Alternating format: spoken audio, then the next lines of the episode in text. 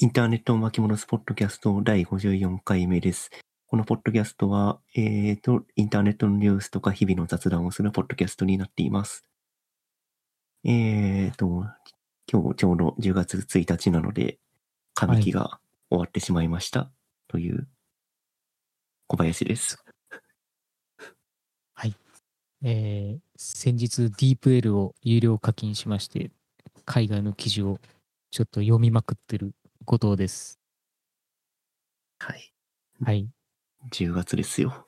10月ですよ。もう金木犀の匂いが外から香ってくるんですけど、一番好きな季節ですね。いいですね。これぐらいの気温の、この感じが一番いいですよね。そう。いやー、とこういう感じであってほしいんですけど、もうこれから寒くなるしかない。そうね。今月いっぱいかな。この快適な感じは。ですね。いやー、もう湿気がなくてマジで最高なんですよね。ああ、それはありますね。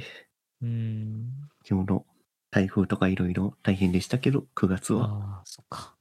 まあ10月は落ち着くんじゃないですかうね。ん。もうさすがに落ち着きましたよね。もうね、うん。暑さもないし、湿気も取れてるし、いやー、文化の秋ですよ。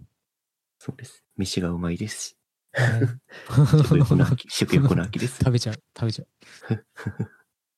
コウさんまだ続けてるんですか？あの、あーツ、はい。オーツミール生活。はい。朝飯、あ、朝食オートミールはずっとやってますね。ああ。まあでも結構、割と美味しいですよね。オーツミール、ミールはね。はい。なんか、慣れるとうん、こんなもんかみたいな。うんうんうん。まあなんかいいろいろ組み合わせてもね、そうそう。食べれるので。工夫して美味しく食べてるんで、うんうん果物混ぜたりとか。はいはい。おかげさまで体重が、ピーク時の、ピーク時から6キロ落ちてますね。ああ、すごい。6キロ。キロか。一応フィットビットでこの、毎朝体重をつけるっていうのをやってるんですけど、うんうんうん今年からやっぱはいはい。5月ぐらいにダイエットを始めた時からはずっと右肩下がりですね。おー、いいじゃないですか。えー、この前のシルバーウィークでちょっと戻しましたけど。なんかいろいろの飲み会の話とかもいろいろあったんです。そうですね。飲んだり食べたり、うんくっちゃにしてたら太りましたよ。まあ、そら そうだって、そらそうだって話ですけど。まあそうですね。にそうですね。3連休、2週連続でしたもんね。そう考えるとかなり。うん。来週ぐらいにも1回ぐらいあるんでしたっけ？なんか、10月もありますね。文化の日、違うかななんだっけ？体育の日か。体育の日っすね。そっか。文化の日は11月3日。体育か。体育しないと。絶対しないんだと思うんですけど。うんなるほど、なるほど。うん、で、こっちはあれですか？DeepL、ついに課金ですか？課金しましたね。なんか、非常に快適ですよ。あの、まあ普通にあの Google、あ Chrome に入ってる Chrome 標準の Google トランスレートとちょっと近しいような感じで、普通に、んあの、翻訳ができて。まあなんかアドオン追加するだけなんですけど、アドオン追加して、有料の人は、えーログインすると、なんかその機能が解禁されるみたいな、なんかそんな感じです。ちなみにプライシングというか、お支払いはどんな感じなんですか？お支払いは、そう高くなくて、ね、え？しょん、し、1ヶ月無料で、えっ、とね、いくらぐらいやったかな？多分年間1万いくかいかないかぐらいだと思うんですよね。うんお安い？お安いと思います。いや、そんなことない。もっと安い。えっと、あ、でもあれか。750円。年払いだと750円なんで、月。まあこれを、まあかける10にするぐらいな感じですかね。だからまあ1万円いかないぐらいですね。うん、そうね。9000円かなそうです、そうです。で、なんか、無料版でも、まあ、選択範囲のところは、まあ、その場で翻訳できるんですけど、ページ全体の翻訳ができるっていうのがやっぱり大きくて、うん。なんかやっぱそれが、あの、あると、非常に読書体験が非常に快適になるというか、割と海外のね、あの、ニュースサイトとか見てても、まあ普通に違和感なく読めるというか、っていう感じなので、まあ結構こう、まあ自分の使い方としては、あの、まあ海外の制作会社とかの事例でどういうふうに考えてるのかとか、なんかそういう裏話みたいなやつが、なんか割と、こう、理解度がかなり上がったというか、やっぱりなんかこう、あれですね、理解の、なんかこう壁を何個かこう、壊してくれるというか、その、障壁になる部分をやっぱりこう、ちょっと超えて、超えさせてくれるので、なんか非常に、あれですよ、あの、あった方がいいっすよ、これ。なんかもう必須ツールになってきそうと思いました。なるほど。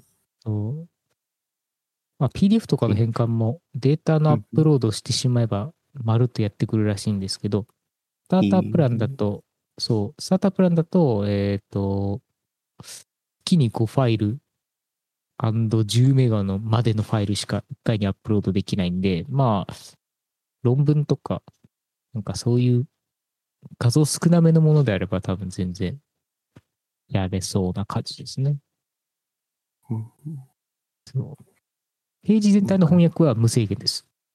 ああ、じゃあ、うんウェブでなんか見るっていう時であれば、もうスタータープランで全部網羅できる。あ、ですですです。うんそうそうそう。まあ、アドバンスとか、こう、アルティメイトとかいろいろあるんですけど、まあ、正直、個人ユース的には、正直ここまでいらないかなと思うので、シングルサインオンなんて別にいらないしっていうところで、まあ、スターターでいいんじゃないかなって感じですね。うんうん。ええいいっいうすね。感じなので、あの、おすすめです。ちょっという自分は気になる英語の記事は毎回コピペして読んでるんで、ああ、なるほど、なるほど。ちょっと試してみます。これ、はいなんか、なんだっけ？えっと、英語の単語をクリックしてそこからなんか、この単語だけ翻訳するみたいな使い方もできたりする。あ、全然全然できますよ。あの、多分普通にアドオン入れてると、その、なんだろうな。例えば、こう、読み読み方がわかんないところをこう選択して、あの、やると DeepL のアイコンがすぐにポコッと出てくるんで、角っこに。それを押すと、まあ、すぐに翻訳してくれますね、部分的に。へえそれはね、全然無料でもやってくれます。あ、そうなんだ。そうそう。じゃあ、DeepL アドオンを入れてください。ぜひ。ちょっとアドオン入れてなかったんで、後で入れときます。はい。ぜひぜひ。っていう感じですね。そう。コバさんは紙切って、紙機が終わったっていうんですかあれですか会社の木が変わったってことですか？10あ、月そうですね。ちょうど10月に変わるんで。うんうんうん。じゃあいろいろ大変だったんじゃないですか？こう、こう、なんていうんですか？こう、目標設定的な？そう、目標設定とか評価とかいろいろ祈りたいお仕事が。まあ僕は誰かを評価する側ではなくて評価される側なんで、ああ、なるほど。じゃあ、心機一転何をするかっていうのを整理整頓した感じですか？そうですね。うん。そういうなんか、評価システムに入力するのが、まあ当然ですけど、9月いっぱいまでだったんで、うんうんうん昨日の夜、泣きながら評価を書いてました、自分の。うん。まあね、ああいうのって辛いんですけど、まあやると整理されますよね。結まあ構。そうね。いや、うん。なんか、意味あるんだろうかって思う反面、実際やると意味あるんですよね。そうなんですよ。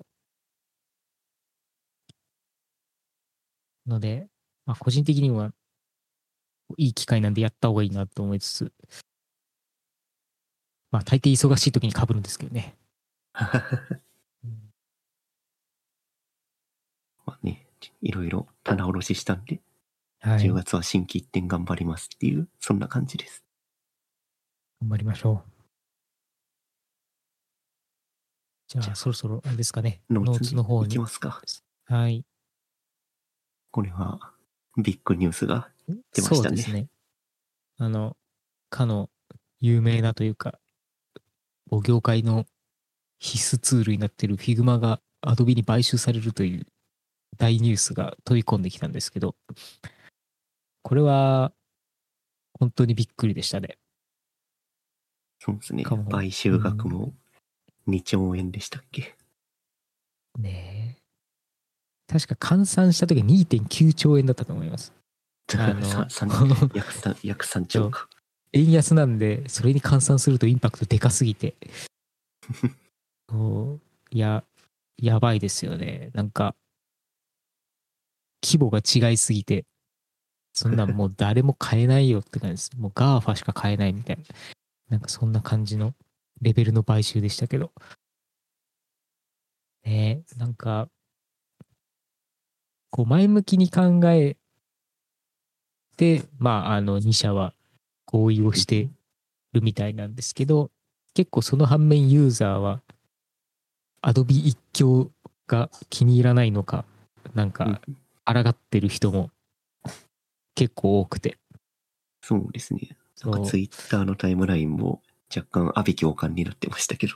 そうそう。ねえ、まあ、いいとこ悪いとこあると思うんですけど、まあ、まあ、これはさ、アドビの今までの歴史的振る舞いを見ているからさ、同じ同じことやる、やるんじゃなかろうかってみんな不安になってるんですよね、きっと。確かに。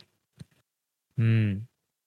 まあ、かつて、フラッシュも、もともと マクロメディアのソフトでしたからね。で、それがまあ、買収されたりだとか、そうですね。ドリームウェーバーもありましたね。そうですね。去年ファイヤー、こうどんファイヤーワークスとか。あ、そうか、ファイアーワークスもですね。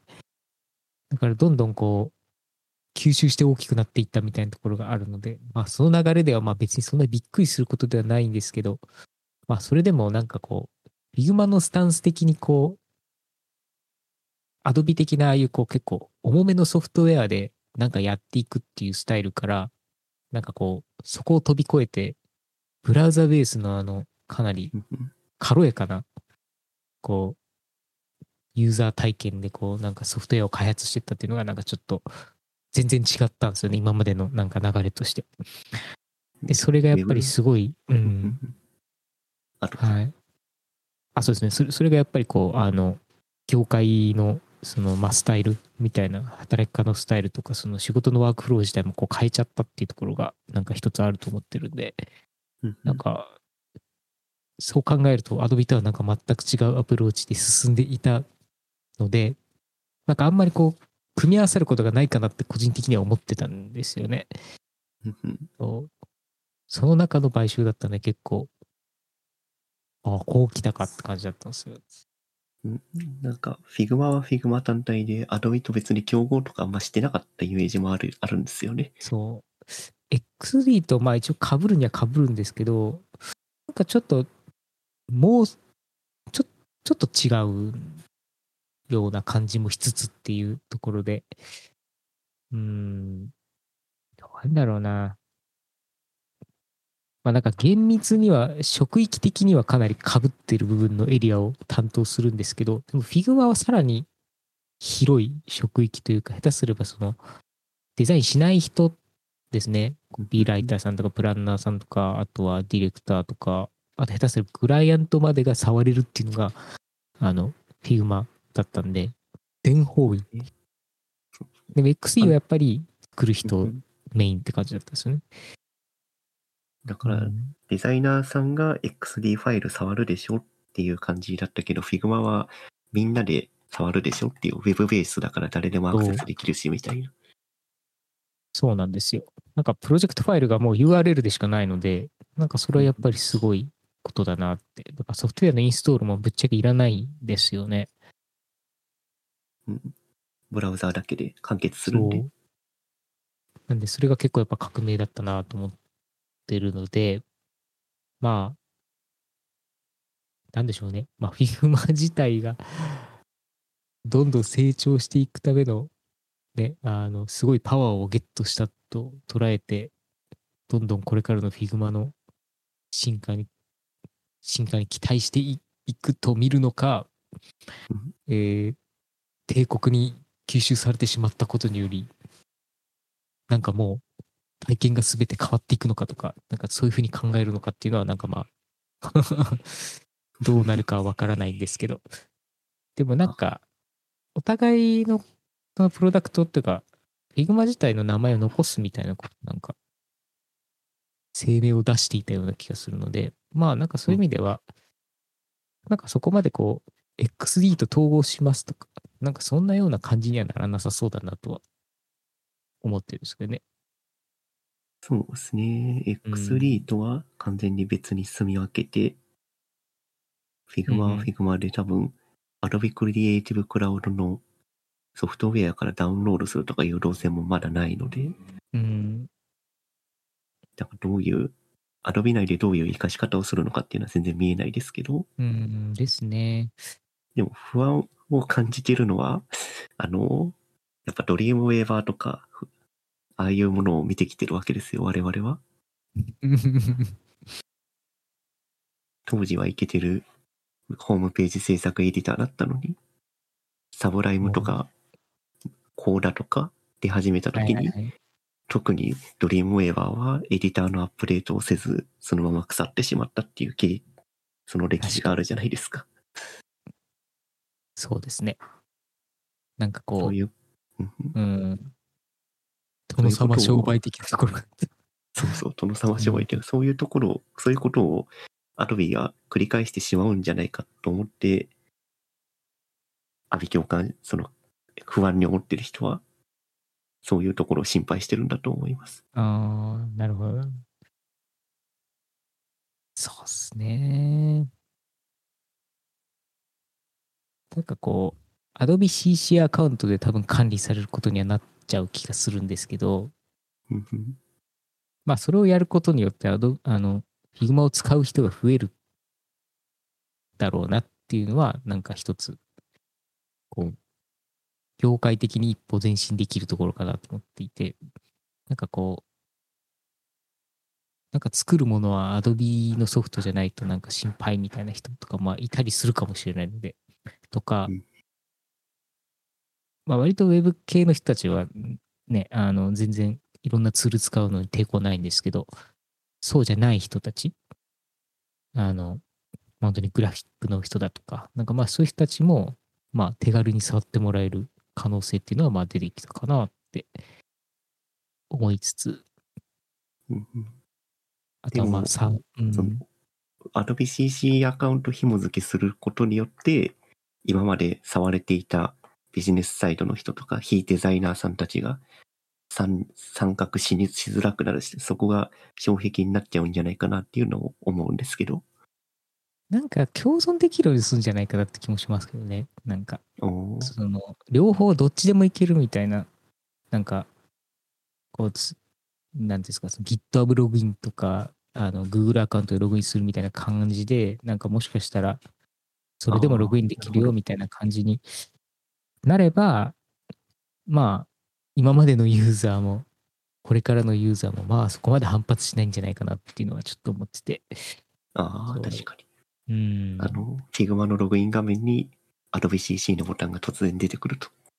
そうですね。まあそういうことがあって、ポチればまあ入れるみたいな、なんかまあそういうのもあるだろうなって。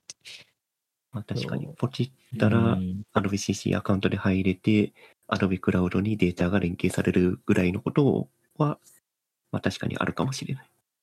そうですね。あとはサーバーパワーが Adobe のパワーによってもっと強化されるとか、なんかそういうのはあるかもしれないです。確かに。うん今でも快適になったりとか？そう。今でも全然不安は全くないんですけど、うん。まあなんかあるじゃないですか。Adobe もクラウドストレージ的なやつうんなんか？ありますね。ありますよね。だからまあなんかその辺をなんか上手に使いつつみたいな感じなんだろうなっていうのと、あとはいられとか、フォトショップとか、なんかそこら辺のツール類との連携がなんかより楽になるみたいな。だからうんなんだろう、張り込んでる画像の部分が実はフォトショーのデータで、えーあなんか編集ってやると、フォトショーの方で編集できるようになって、保存すると Figma に反映されるとか、なんかまあそういあ。うそのツール間の連携みたいななんかありそう。まあそれはあの純粋にありがたいですよね。ただ、うんえー、どうなんだろうな。普通にエクスポートするときとかは普通にピングとかに変換して測れる感じになるのかっていうのはちょっとわかんないですけど、まあ、不可能ではなさそうな感じはしますよね。うんうん確かうんに今言ってくれたファイル編集、ファイル連携が非常にしやすくなるっていうアップデートはあるとうん確かに Adobe 使ってる人は嬉しいね。うんですね。まあ本当にその今までのワークフローでやっぱりやってる人たちもちゃんと入れるようになるのでとかあと分業ができるからっていうここのビジュアル作っといてとかなんかそういうのがあやりやすくなりそうっていうのはちょっと思いますね。うんうん。そう。あっていう。はい。明るい未来じゃないですか。そうですね。だから、まあ、個人的にはまあ、そういうこともあるだろうなと思って、そこまで悲観的には捉えてないないんですけど。そう。っていうような感じですね。で、まあ、あの、ちょっとさっきのノーツの話に戻っていくと、まあ、反発する人たちの話を深掘りしていくと、はいまあやっぱり、りもうこんな Figma 使いたくねえよっていう人たちもなんかいるみたいで、なんか Penpot っていう、あの、なんかオープンソースの Figma みたいのがあるんですけど、なんかスペインのスタートアップが作ってる。で、これ本当に Figma をなんかそのままなぞったかのようなアプリケーションなんですけど、ちょっと Figma には足りてないみたいな感じの、まあ、ツールで、まあなんかこれへの新規、なんだ、新規アカウントっていうのかな？えーっと、まあなんか結構それを登録者数が56倍になってるっていううんらしいです。っていうところで、なんかこう、純血の Figma じゃなくなるっていうのにこう、ショックを受けた人たちがこっちに流れるみたいなことをなんかまあ微妙に起きているらしく、とはいえやっぱり Figma に戻ってくんだろうなと思いつつ、っていうところで、まあなんかこういう反応もあると。このうん。ラジオの収録前に Penpot 触ってみたじゃないですか。はいはいはい。なんか、どこまで Figma の代替になるようなサービスでは今のところないかなって感じでしたよね。うん、なんかまだデザインプロトタイプツールまでって感じでしたね。なんかまだ実装の、何ですか、インスペクターでコードが吐けたりとか、そういうのはなかったです。うん、だから、なんだろう、イうんイインインビジョンだっけ？なんか、あれ系のに近いのかなってイメージがありますけど。うん。懐かしいですね、インビジョン。いや、インビジョンまだ使ってますよ。あ、本当ですか。まあ、あれ、あれですよね。あの、まあ、要は紙芝居にリンク貼って、プロトタイピングするっていう、そうそういうやつでしたよね。まあ、だから、それに近くて、そのさっきのペンポットは、うんうんうん。こっちが言ったみたいに、Figma ってその CSS を吸い出せたりとかできるけど、そういう機能とかがまだペンポットにはないので、ウですェブデザイね。ンっていう面だと、まだちょっと片片手落ちというか足りないのかなっていう感じでうすね。ん。まあ、本当にデザインツールっていう感じですね、オンライン。そうね、デザインツーうんプロトタイプ作成。うん多分これでデザイン全部フィックスさせるっていうのは結構厳しい気がしますね。ペンポットだけだと。うん。なんかこう刺さったこう画面遷移というかワイヤー引くとか、なんかまあそういうぐらいだったらいっちゃいいんですけど、Figma 使ってる人がわざわざこれを使い直す必要っていうのはあんまり感じないので。うんうん。多分使い直したとしても、同じようなことはまだ全全然できない状態なんで、うん。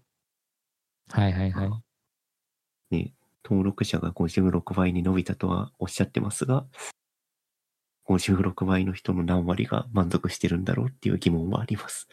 うん。そう思います。まあね。まあこういうのは今までもちょいちょいありましたけど。うん。まあ。まあ本当にこう、もうアドビが嫌だって人はまあこういう風に使っていくような感じになるのかな。どう してもアドビから逃げたい人たちは、どこか、そうね、今まで Figma が桃源郷だったけど、うん桃源郷なくなってしまったんで、次の桃源郷を探すわけですね。そういうことですね。まあ、かつてスケッチにそれを求めた人たちがいましたし、で、そして Figma が出てきて、みんなそっちに流れて、っていう感じで、でもスケッチはまだちゃんと息をしていて、その買収後に、あの、アップデートをかけたんですよ、スケッチ。うんで、そこに書いてあったのが、えっ、と、こう、戻ってくんのは今だぜ的な、あ の感じのアップデートコメントと共にアップデートをかけるっていうことをしたらしく。まあう、ん一応その、かつて栄光を築いたアプリケーションたちも、ちゃんとまだ生きてるんですよ。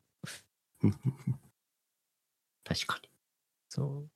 まあね、スケッチは完全に食われた感じありますね、ヒグマに。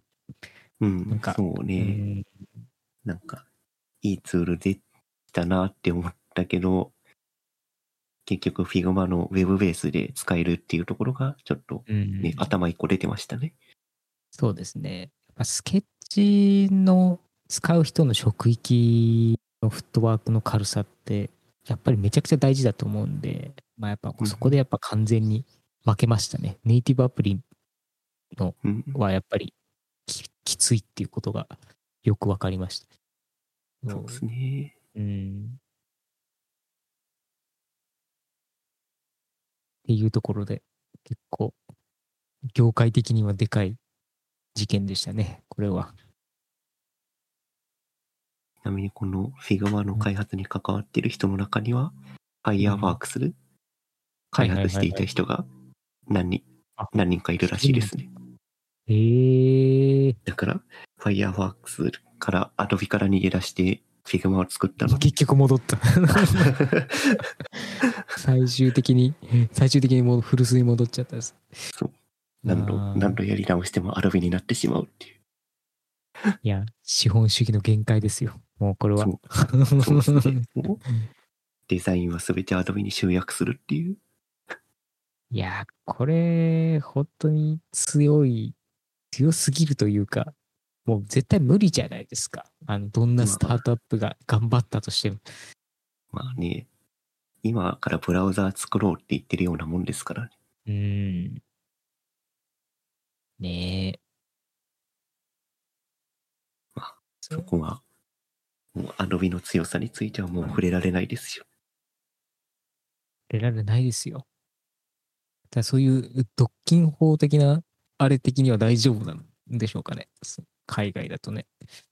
なんかあるじゃ多分、訴えられたりとかしてるんじゃないですかね、さすがに。あー、なんか、前もなんかありませんでした？なんか、Facebook か、まあ、メタとか、なんか何かが訴えられてませんでしたっけ？何か。ああ、Google はよく訴えられてますけあ、ど。Google か。そうまあまあ、Google はもう、訴え られようが全然その、まあもう、札束で叩くみたいな感じだ。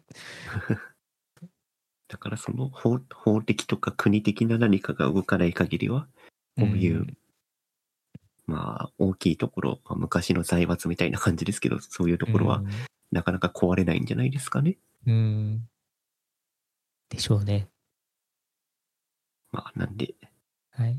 我々はね、アドビに、アドビ先生にお布施をして、はい。便利なソフトウェアを使わせていただくしかないんですね、今のところは。はい。自分の宗派は何ですかって言われたら、うちはアドビですって。答えますよ、僕は。もうそれぐらいズブズブですよ。そうですね。はい僕も、ウェブ業界で働き始めてからずっと Adobe CC 契約し続けてるんで。いや、もう、お布施額も相当なものだと思います。多分100万以上は お支払いしてると思います。はい。っていう感じなので、はい。これからも、アドビさんと仲良くやっていきたいですね、僕は。はい。そうですね。まあ、Adobe と仲良くしつつ、Figma の動向にはちょっと注視をしておきたいです。そうですね。はい。というところで、まあ、前向きに考えつつ、次のノートに行きましょうか。次がうん、Google が提供していたクラウドゲームサービスの Stadia がサービス終了するというニュースが昨日かな？昨日、はい一昨日ぐらいに流れてましたね。結局、日本に上陸することなく終了しちゃったんですね。そう。いやー悲しいなどういうサービスか体験ぐらいはしてみたかったんですけど、うーん。なんか、このススタディアの仕組みっていうのをなんかちょっとこう簡単に解説すると、なんかこう、超強いサーバー上で動かしているゲームっていうものをストリーミングしてきてブラウザに出すっていう、そういう仕組みであってますよね。そう、えっと、GPU とか CPU がめちゃくちゃ強いうん巨大なゲーミング PC が、えっと、どこかに置いてあって、そこにインターネットでつないで、そこのゲーミング PC 上でゲームを描画してプレイして、で、その結果の映像を YouTube の生配信、あ、YouTube ライブみたいな形で、その動画としてストリーミング配信してるっていう状態。んんんうんなるほど、なるほど。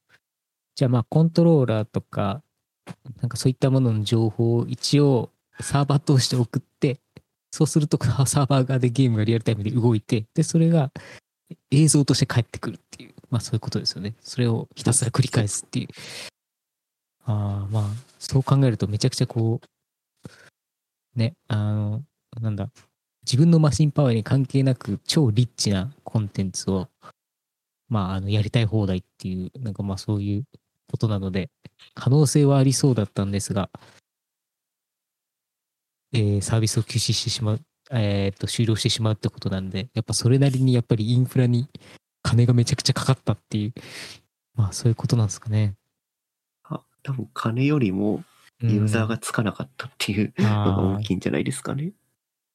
やっぱりレイテンシーとかですかね。なんか、いやっぱーりキラータイトルがなかったとかそういうところじゃないですかね。ハイパーパンクとかいう激重なやつをこう 4K60fps でやれるっていうのはまあかなりバリューだとは思いつつ、うん意外とみんな自分の PC でなんとかやれちゃってたから、わざわざつなぐまでもないみたいな、なんかそういう感じだったんですかね。どうなんですかね。なんか、なん、なん、なんなんだろうこ、ここのコロナ禍でさ、巣ごもり事業で全然選ばれそうなサービスではあったんだけど、うーん、なぜここまでしぼんでしまったのか？確かに。みんなネットフリックスとかではもうバンバン課金してるのに、ね、こういうクラウドゲーミングでは全然課金しないって。確かねえ、なんか、わざわざゲーム機とか、ゲーミング PC 買うまでもいかないけど、みたいな人たに。ちうんだったら、まあ全然、これ契約して遊ぶのは全然ありだと思いつつ、なぜなのかなって考えたときに、多分自分で予想なんですけど、今のああいう超リッチなゲームとかって、やっぱもうそれなりに、こう、自分で環境を整えられたりとか、そういうのが全然苦にならないとか、むしろそういうことを構築するのが楽しい人たちがめちゃくちゃ多いような気がしていて、だからもうすでに間に合ってたみたいな、そういうことなのかなってちょっと今思いました。なるほど。うん取り、取り込もうといてしていたそのたちが、もう、いや、うちゲーミング PC ありますけど、みたいな。そう。だからサイバーパンク買う人のもう8割ぐらいが自分でゲーミング PC 持ってたみたいな、なんかそういうような感じ。なのかなってちょっと思っていて、まあなんかマイニング需要とかで GPU が手に入りにくいみたいなのは結構ありましたけど、あ。まあその人たちはそういう苦境も乗り越え、自分たちでゲーミング PC を組んだり買ったりしていたんじゃないかって。まあそれぐらいガチ勢しか、なんかガチなゲームはやらないみたいな、なんかそういう感じなんですか？うん、確かに。。うん、なんかターゲット、結構、うん、結構ゲームのとして、あ、どうぞどうぞ、すいません。あ、ごめんなさい、かぶっちゃって。うん。いや、その、やっぱゲームのその、ゲームって結構二極化してるかなと思ってて、結構こう、スマホとかでこう、軽々やれるものと、結構もう腰を据えてやるかっていう感じの結構ガチなゲームの2パターン、二軸があって、なんかそこがやっぱり二強化だっていう感じがしていて、そう。なので、なんか、どっちの割合が今めちゃくちゃ多いんだろうっていう考えたときに、多分圧倒的に後者の方はそんなに母数がないんだろうなっていうのは結構思いました。確かにスマホで意外と満足しちゃってる人もいるんだろうなっていう。そうですね。割とうん重た重たいゲームやる人って本当にマニアックな人、うん。まあ、いわゆるオタクに分類される人だと思うので、うん。そういう層は、なんか、こういうクラウドゲーミングでゲームできますって言われても、やっぱり、その環境がそれで手元にあるから、あまり嬉しさとか、そもそも使ってみようっていう、興味本位で使うことはあるかもしんないけど、日常使いしようとは思わなかったのかな。うんそういうことなんじゃないかなって僕は思ってます。だからそんなにユーザー数が伸びなかったっていうことなのかなって。だからネットフリックスとかは、あの、まあ、基本的にオンデマンドで見たいものを見るコンテンツなので、まあ、あれはそもそも契約しないと、あの、ビデオレンタルっていう概念がもうないから、あの、むしろもう今はそれにとって変わるみたいな感じになっちゃってるんで、それはもうみんな使うんですけど、うんうんちょっと、こう、スタディアに関してはちょっとニッチすぎたんでしょうね。なんかこう、すごい技術なんだけど、すごいニッチすぎて、まあもう持ってる人は持ってるから、別にわざわざね、みたいな、なんかそういう感じだったのかなっていう。確かに。うん、いやー、アプローチとしてはすごい面白いと思ったんですけどね。いや、僕もこれなんか、なんか来るんじゃないかっていうのはちょっと思ってたんですけど、日本に全然上陸しないところを見てると、あなんか、そんなに需要ないのかなっていう。まあね、そもそもそこまで話題に上がることもなかったので、リリース当初は話題に上がってたけど、それからなんか、特に何も聞かなくなってしまったので、うん、確かに。まあ、ね。で、リリースした後に、Google がスタディアでえ配信するゲームを制作するのをやめたとかっていうのが、に 悪いニュースがどんどん続いて、で、はいはいはい。この日に至るみたいな感じですね。なるほど。まあ、噂、噂によると、そのスタディアで配信するゲームを作っていた制作会社の人たちにも、サービス終了は知らされてなかったらしいですね。それえぐいですね。えぐいですなんか。ねだいぶ、だいぶ賠償金ものじゃないですか。そっか。うーん、まあ多まあだから分、あどうぞ。パパッケージとか、GM とか何がしかの形でリリースはするんでしょうけど、うん、なんか、スタディア向けに、スタディアの API に向けて、向けてなんか作ってた機能とかは、完全に無駄になっちゃいますよね。うん、確かに。なんか確か仮想コントローラーみたいなのがなんかあるらしいんで、なんかそういう関連との実装とか、なんかそもそも通信とのこう遅延を考慮したなんかチューニングとか、なんかそういうのがあったりするんでしょうね、多分。うん、おそらうく。ん。まあそうなると確かにそれをわざわざ開発するのももったいないみたいな感じですよねね。そんなにユーザー数もいないのに。ど、どれぐらいの人たちが被害を被ったかはわかんないですけど、ご愁傷様ですって感じです。いやー、本当に。本当に。いやままあ、スタディアは結局上陸しなかったんですけど、こういうクラウドゲーミングって、なんだかんだ日本国内にも調べたらあるんだなってことが分かって、でありま。流行ってるかどうかは分かんないですけど、GeForce Now っていう、なんか NVIDIA がサポートしてる、してソフトバンクがサービスをやっているものとかがあったりします。でこれはなんか面白いなと思うのは、PC 対象というよりは、スマホでも、まあ、ただのその画面があればできるんで、スマホでもこうできるみたいなのをなんか売りにしてますね、これ。うんうんうん。で、これは、キャリアが売ってるのかな、パッケージとして。うん、ですね、ですね。Au とソフトバンクで契約できるらしいです。なるほど。で、基本料金無料で、まあ、高画質とか、その連続プレイ時間を伸ばしたければ課金してねっていう、なんかそういうビジネスモデルです。誰か、レイトレーシングが対応してるかしてないかみたいなね、まあ画質自体の予算も変えれるみたいうんうんな。うん。これなんか、そんな。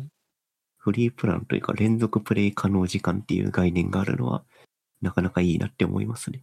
ゲームは1日1時間ですよ。そうそうそう。それを強制的に、あの、なんか、強制されるっていうのは、ちょっと学生にはいいかもしれないです。香川県はこれ導入したらいいんじゃないですかね。香川県？え、ゲゲームほ、ゲーム条例とか作ってたじゃないですか。あー、なんかどっかで読んだかもしれない。なるほど。えー、確かにお金、お金払ってプレミアムプランにしても、連続プレイ時間6時間って絞られてるのもいいですね。うんなかなか。そうですね。上限があるっていうのが結構個人的には良いかなと思ってて。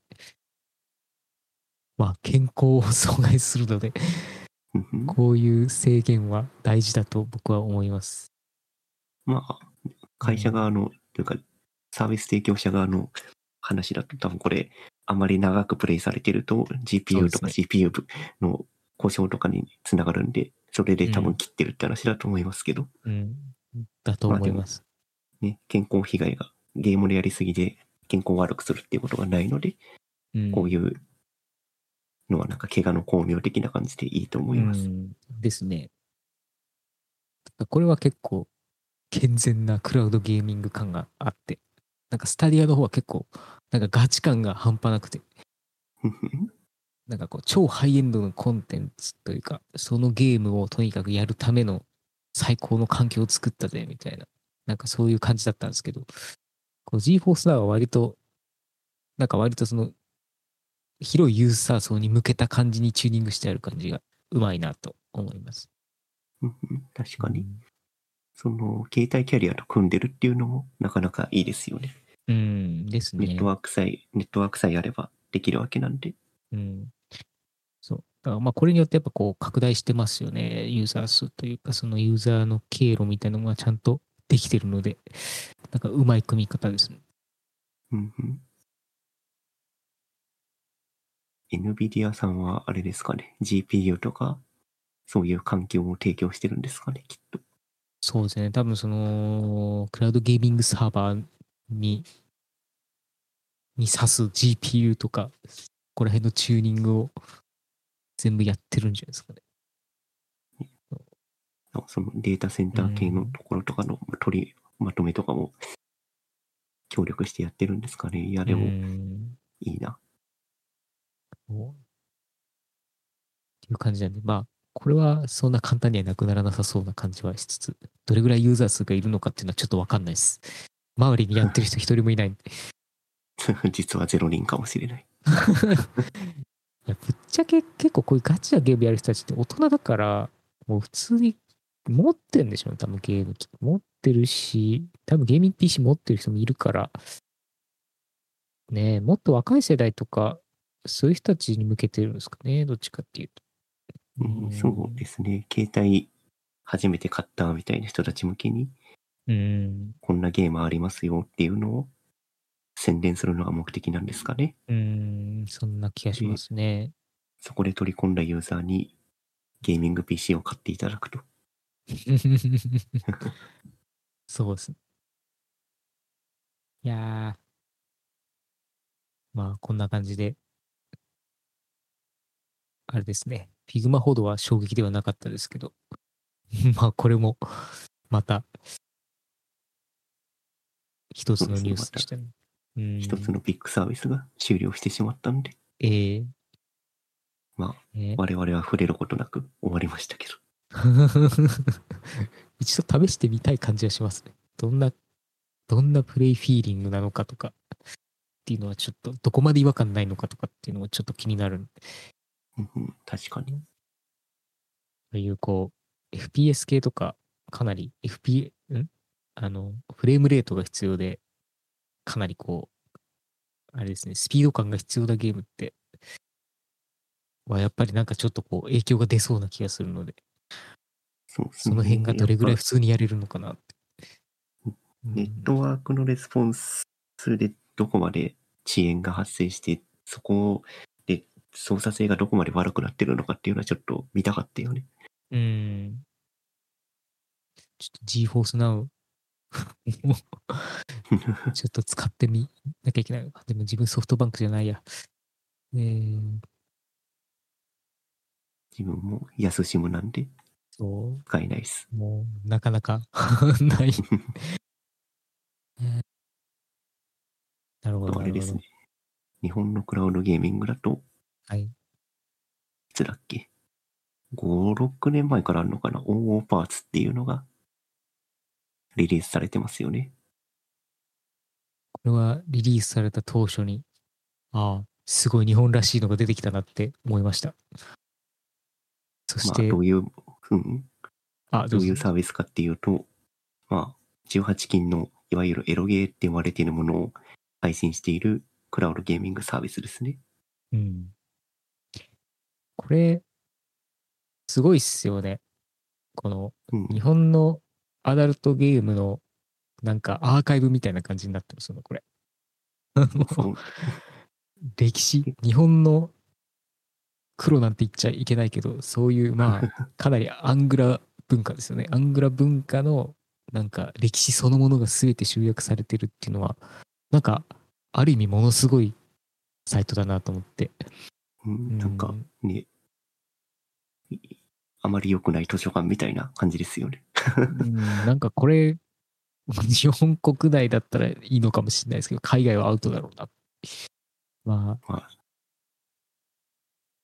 思いつつ、でもまあ、うん、こうこのこういうゲームってノベルゲームでテキスト読む、テキスト読んで音楽流して画面切り替える、立ち絵を切り替えるみたいな、そういうシステムしかないので、多分こういうのこそ、クラウドゲーミングではマッチしてるような気はしますうね。ん、まあ、パワー、あの、GPU パワーとかそういうのが一切不要なので、結構その、まあ、そうですね、こんだけ数流してもそんなに支障がないというか、あの、遅れようが遅れまいがそんな関係ないみたいな感じなので、そういう意味では。はかなり適してるんでしょうね、コンテンツとして。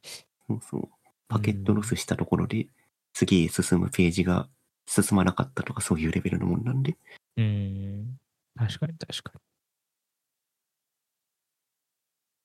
まあでも思った以上にすごいちゃんとできててびっくりするんですけどね。そうですね。サイトとかしっかり作って、作られてるんで、画像もちゃんとレイジーロールするようにしてあるし。てかバリバリこう SPA、SPA なのかな？わかんないですけど、なんかまあバリバリこう、ナクストとかなんかそういうので組まれてる感じです。そうですね。完全にルーター遷移してるんで、SPA ですね、きっと。うん。モダンだなモダンですね。今 URL 見たら普通に NEXT になってる。NEXTJS でできてるんだ。ネクストですか。うんうん。いや、まあ、よくできたサイトだと思います。サービスはちょっと使ったことがないんで、どんな感じで使えるかはよくわかってないですけど。確かに。もう、きっと画角が4対3のゲームばっかだと思うんで、どんな感じで見えるんだろうな。今の PC で見たらめちゃくちゃちっちゃいんだろうな。まあ、左右に黒帯が出る感じなんじゃないですかね。昔のうんアニメとかをあの、ユネットフリックスとかで見る感じ。はいはいはいはい。なるほど。まあこの、アダルトゲーム業界って結構不況で、ここ、00年代、2000年代は割と、売れてるゲームとかたくさんあったんですけど、もう最近はあの当時有名だったゲームブランドがバタバタと倒産しているので、そういったブランドのゲームもちょこちょこ入ってるんで、まあ、当時を懐かしむ気持ちにはなったりしますね。なるほど。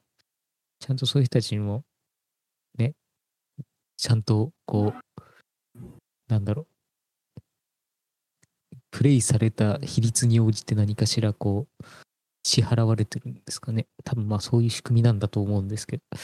まあ、多分、うん、契約してるところに、まあ、ここ、月額3 2980円って書いてありますけど、そのうんうん売上の何何割かをお支払いしてるって感じなんじゃないですかね。うんうんなるほど。えー、まあ、それ以上のコメントは特にないです。右上にセーフモードを無効化っていうボタンがあって、こう通勤中や職場などパブリックな場所に適さない刺激的な画像を含むタイトルを表示しますっていうボタンがありました。なるほど。デフォでこれがオンになってるんですね。なるほど。なるほど。っていうところで、思った以上にすごくちゃんと作られていて、あの、クラウドゲーミングの技術っていうものをなんかすごく正しく使ってる感じが、すごい感心しました。そうですね。確かスタディアよりも先にリリースされてたんじゃなかったのかな？同時ぐらいかな。出たの、確か。なんか結構クラウドゲームの走りみたいな感じの話でなんかちょっと聞いたような気がしていそうそうでそう。ここの運営会社自体はなんかもともとどういう会社なんだろうな。なんかいや、これ、クラウドゲーミングだけの会社？あ、個個人？人が立ち、立ち上げたやつですね。確かクラウドファンディングかなんかでお金集めてやってたはず。違ったかな。なるほど。へえああ、でもそうですね。クラウドファンディングでまあ作って、まあひたすらこのサービスを運運用してる感じですね。そうそうそうう。あ、これ、うん OO パーツじゃなくて、これで O パーツって読むんですね。この OOO。OO パーツじゃなくて、これでも O パーツ、O パーツっていう、はいはいはい。あの O パーツってあの、あれです。うん何であの、あれですよね。こう、出土されるやつですよね。なんかあの、そうそうスカルそうそうスカルクリスタルとかそういうやつです。あ、そうそうそうそう。そうです。ネーミングセンスも活かしてますね。日本の O パーツ。いやー、これは、オーパーツですよね。こんなものが、こんなものが2、3000年後とかに出土されたらもう大事件ですよね、こんなんね。大事件です。なんだ、なんだこの島国はって思われちゃいます。これはやばいだろうな。まあ、とはいえ、これは本当日本独自の文化なので、まあ、まあ、文化ですよ。なんで、そうですね。これがちゃんとアーカイブされてるのは非常に大事なことだと思います。国立図書館的な、確かに。そう。まあそこから名作が生まれ、人を感動させたものもきっとあるので。まあそうですね。そのね。そこから出てきたミュミュージシャンもいますし、うんうんそのシナリオライターの方もいますし、あとイラストレーターもそうですね。うん。うんまあ、みんなここからスタートしたみたいなとこありますよね。なんかそういう人まあたちそ。いますね。名前は出せないあの人とか。というところで、あの、ちょっとクラウドゲーミングの話でしたが、えー、ちょっとゲームつながりの流れで、なんか、こう、チームデックっていう、チームのゲームを持ち運べる携帯ゲーム機っていうのを、チームというかバルブかな？バルブが出したんですけど、なんかこれがは、うん、もう発売はしてるん、してないのか？発売しますようなのか？うん。ですね。なんか個人的にはちょっと気になっていて、多分スイッチよりも全然スペックが高くて、ええーなおかつ画面にもつなげれたりとか、なんかそういう感じで、本当にゲームにだけに特化したゲーミング PC みたいな、なんかそういう感じのものなので、ちょっと一度試してみたいですね、これ。そうですね。なんかサンプル機とか、どっかで試乗機か、試し、あ、遊んでみたいですよね。試用機とかね。うんですね。これ、Steam しかできないのかな？あ、Steam しかできないのかな、うん。うんだけじゃないですか、さすがに。あスチームでくくって言ってるんで。エピックゲームズとかがさすがに入ってないですね。そうですね。だから逆に言えば、スチームに入ってるものはとりあえず全部動くぐらいのスペックはあるわけですよね。うん。そうですよね。そうじゃないと売れない、売り出せないですよね。まあ、その今後の、今後のその高いスペックを求められるゲーム、み未来のスペックには追いつかないかもしれないけど、とりあえず現状遊べるものは多分全てスムーズに動くんじゃないですかね、きっとう。ん、なるほど、なるほど。ええいや、ちょっとこれは気になります。な結局、スイッチを買うか買わないかって悩んで、毎回買わないっていう感じなので。うんうんそう。で、スチームのセールでゲームを買うんだけれども、結局、なんかこう、いざやるかってならないと、やらないので、あんまり進みが悪いとか、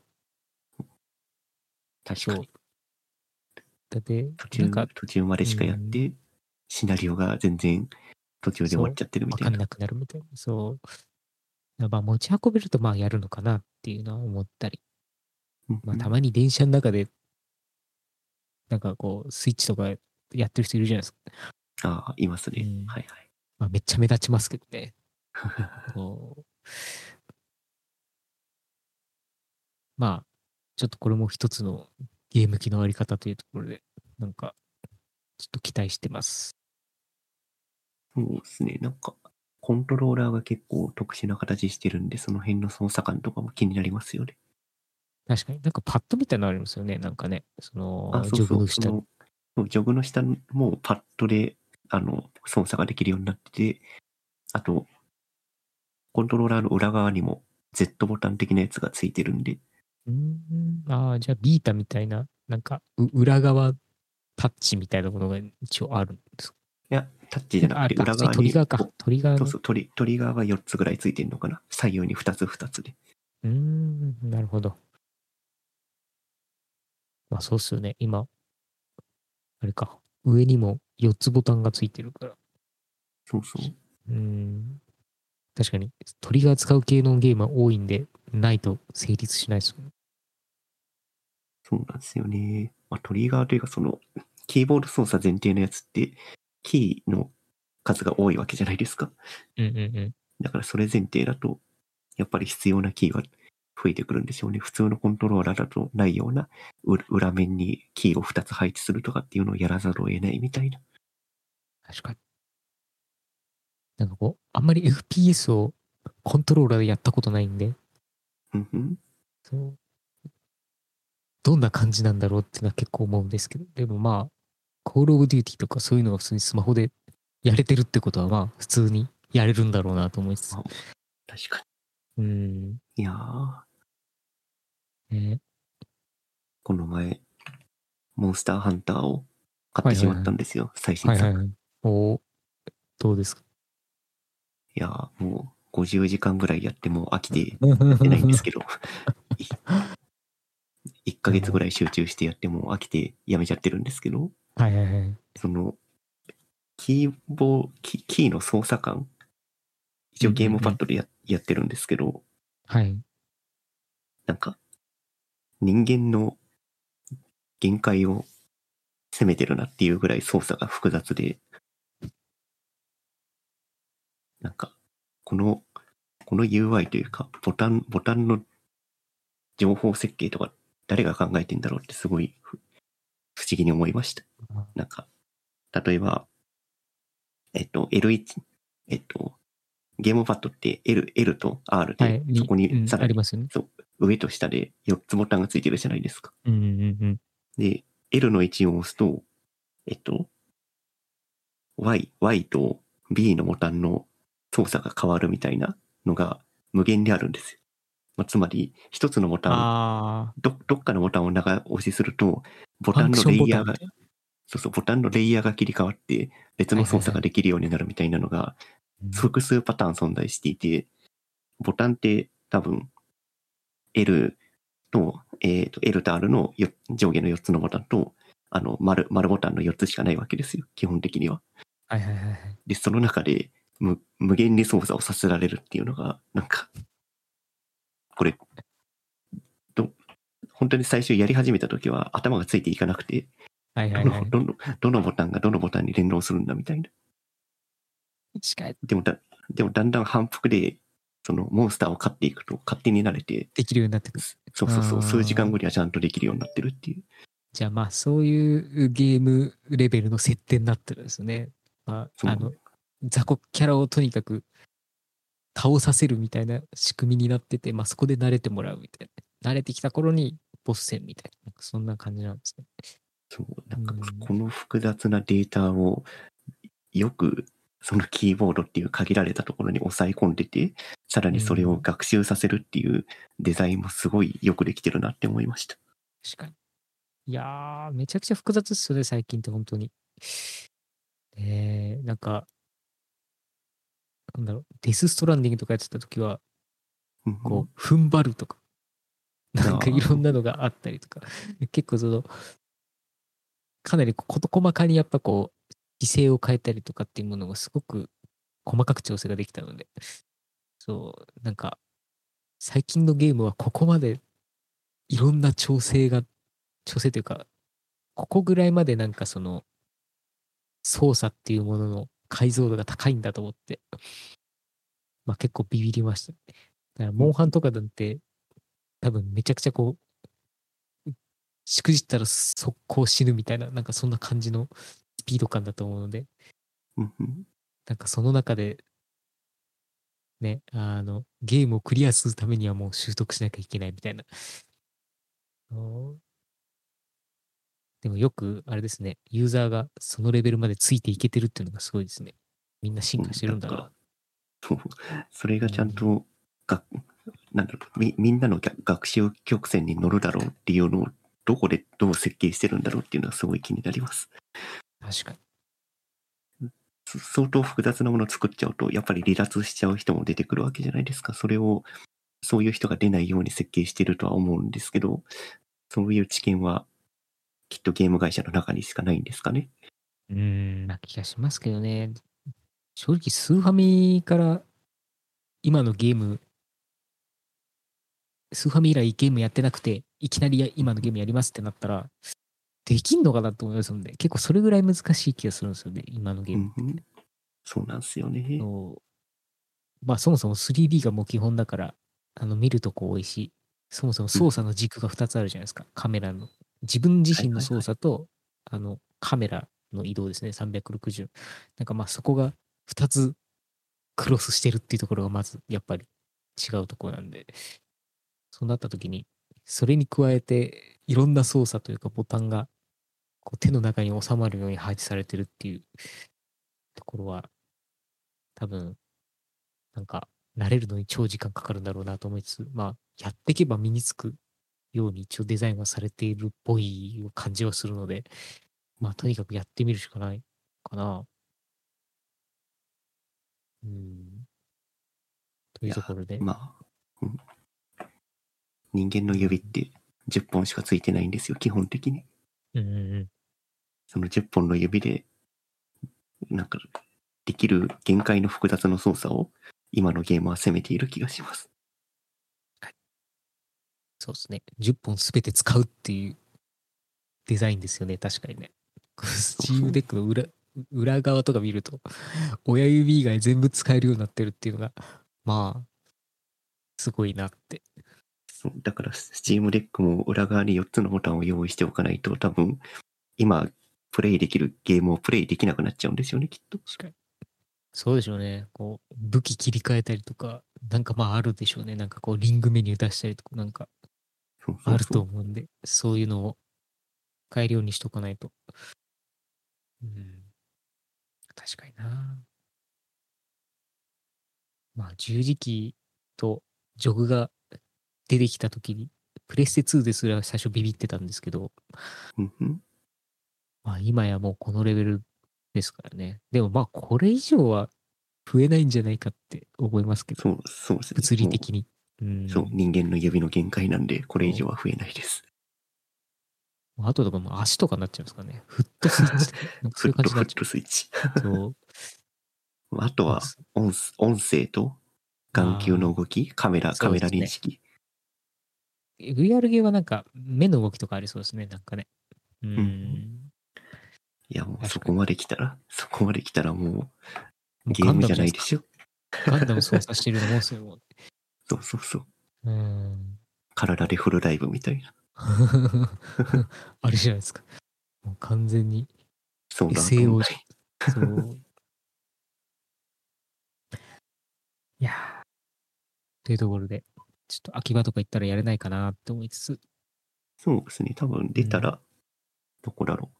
どこでできんだろう。まあ、秋葉のどっかで使用機とかは出るんじゃないですかね、さすがに。なんかビッグカメラとか、ヨドバシとか、なんか。こういうスペースできそうですけど。そうですねう。んちょっと、出たら、秋葉に見に行きたいなと思ってます。うん。ぜひぜひ。いやいやいや。じゃあまあこんなところで、買収と、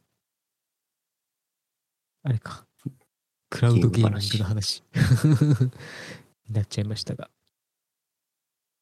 今日はこんな感じですかね。うん、こんな感じですかね。はい。ではまた次回お願いします。はい。よろしくお願いします。はい。お疲れ様です。はい。お疲れ様です。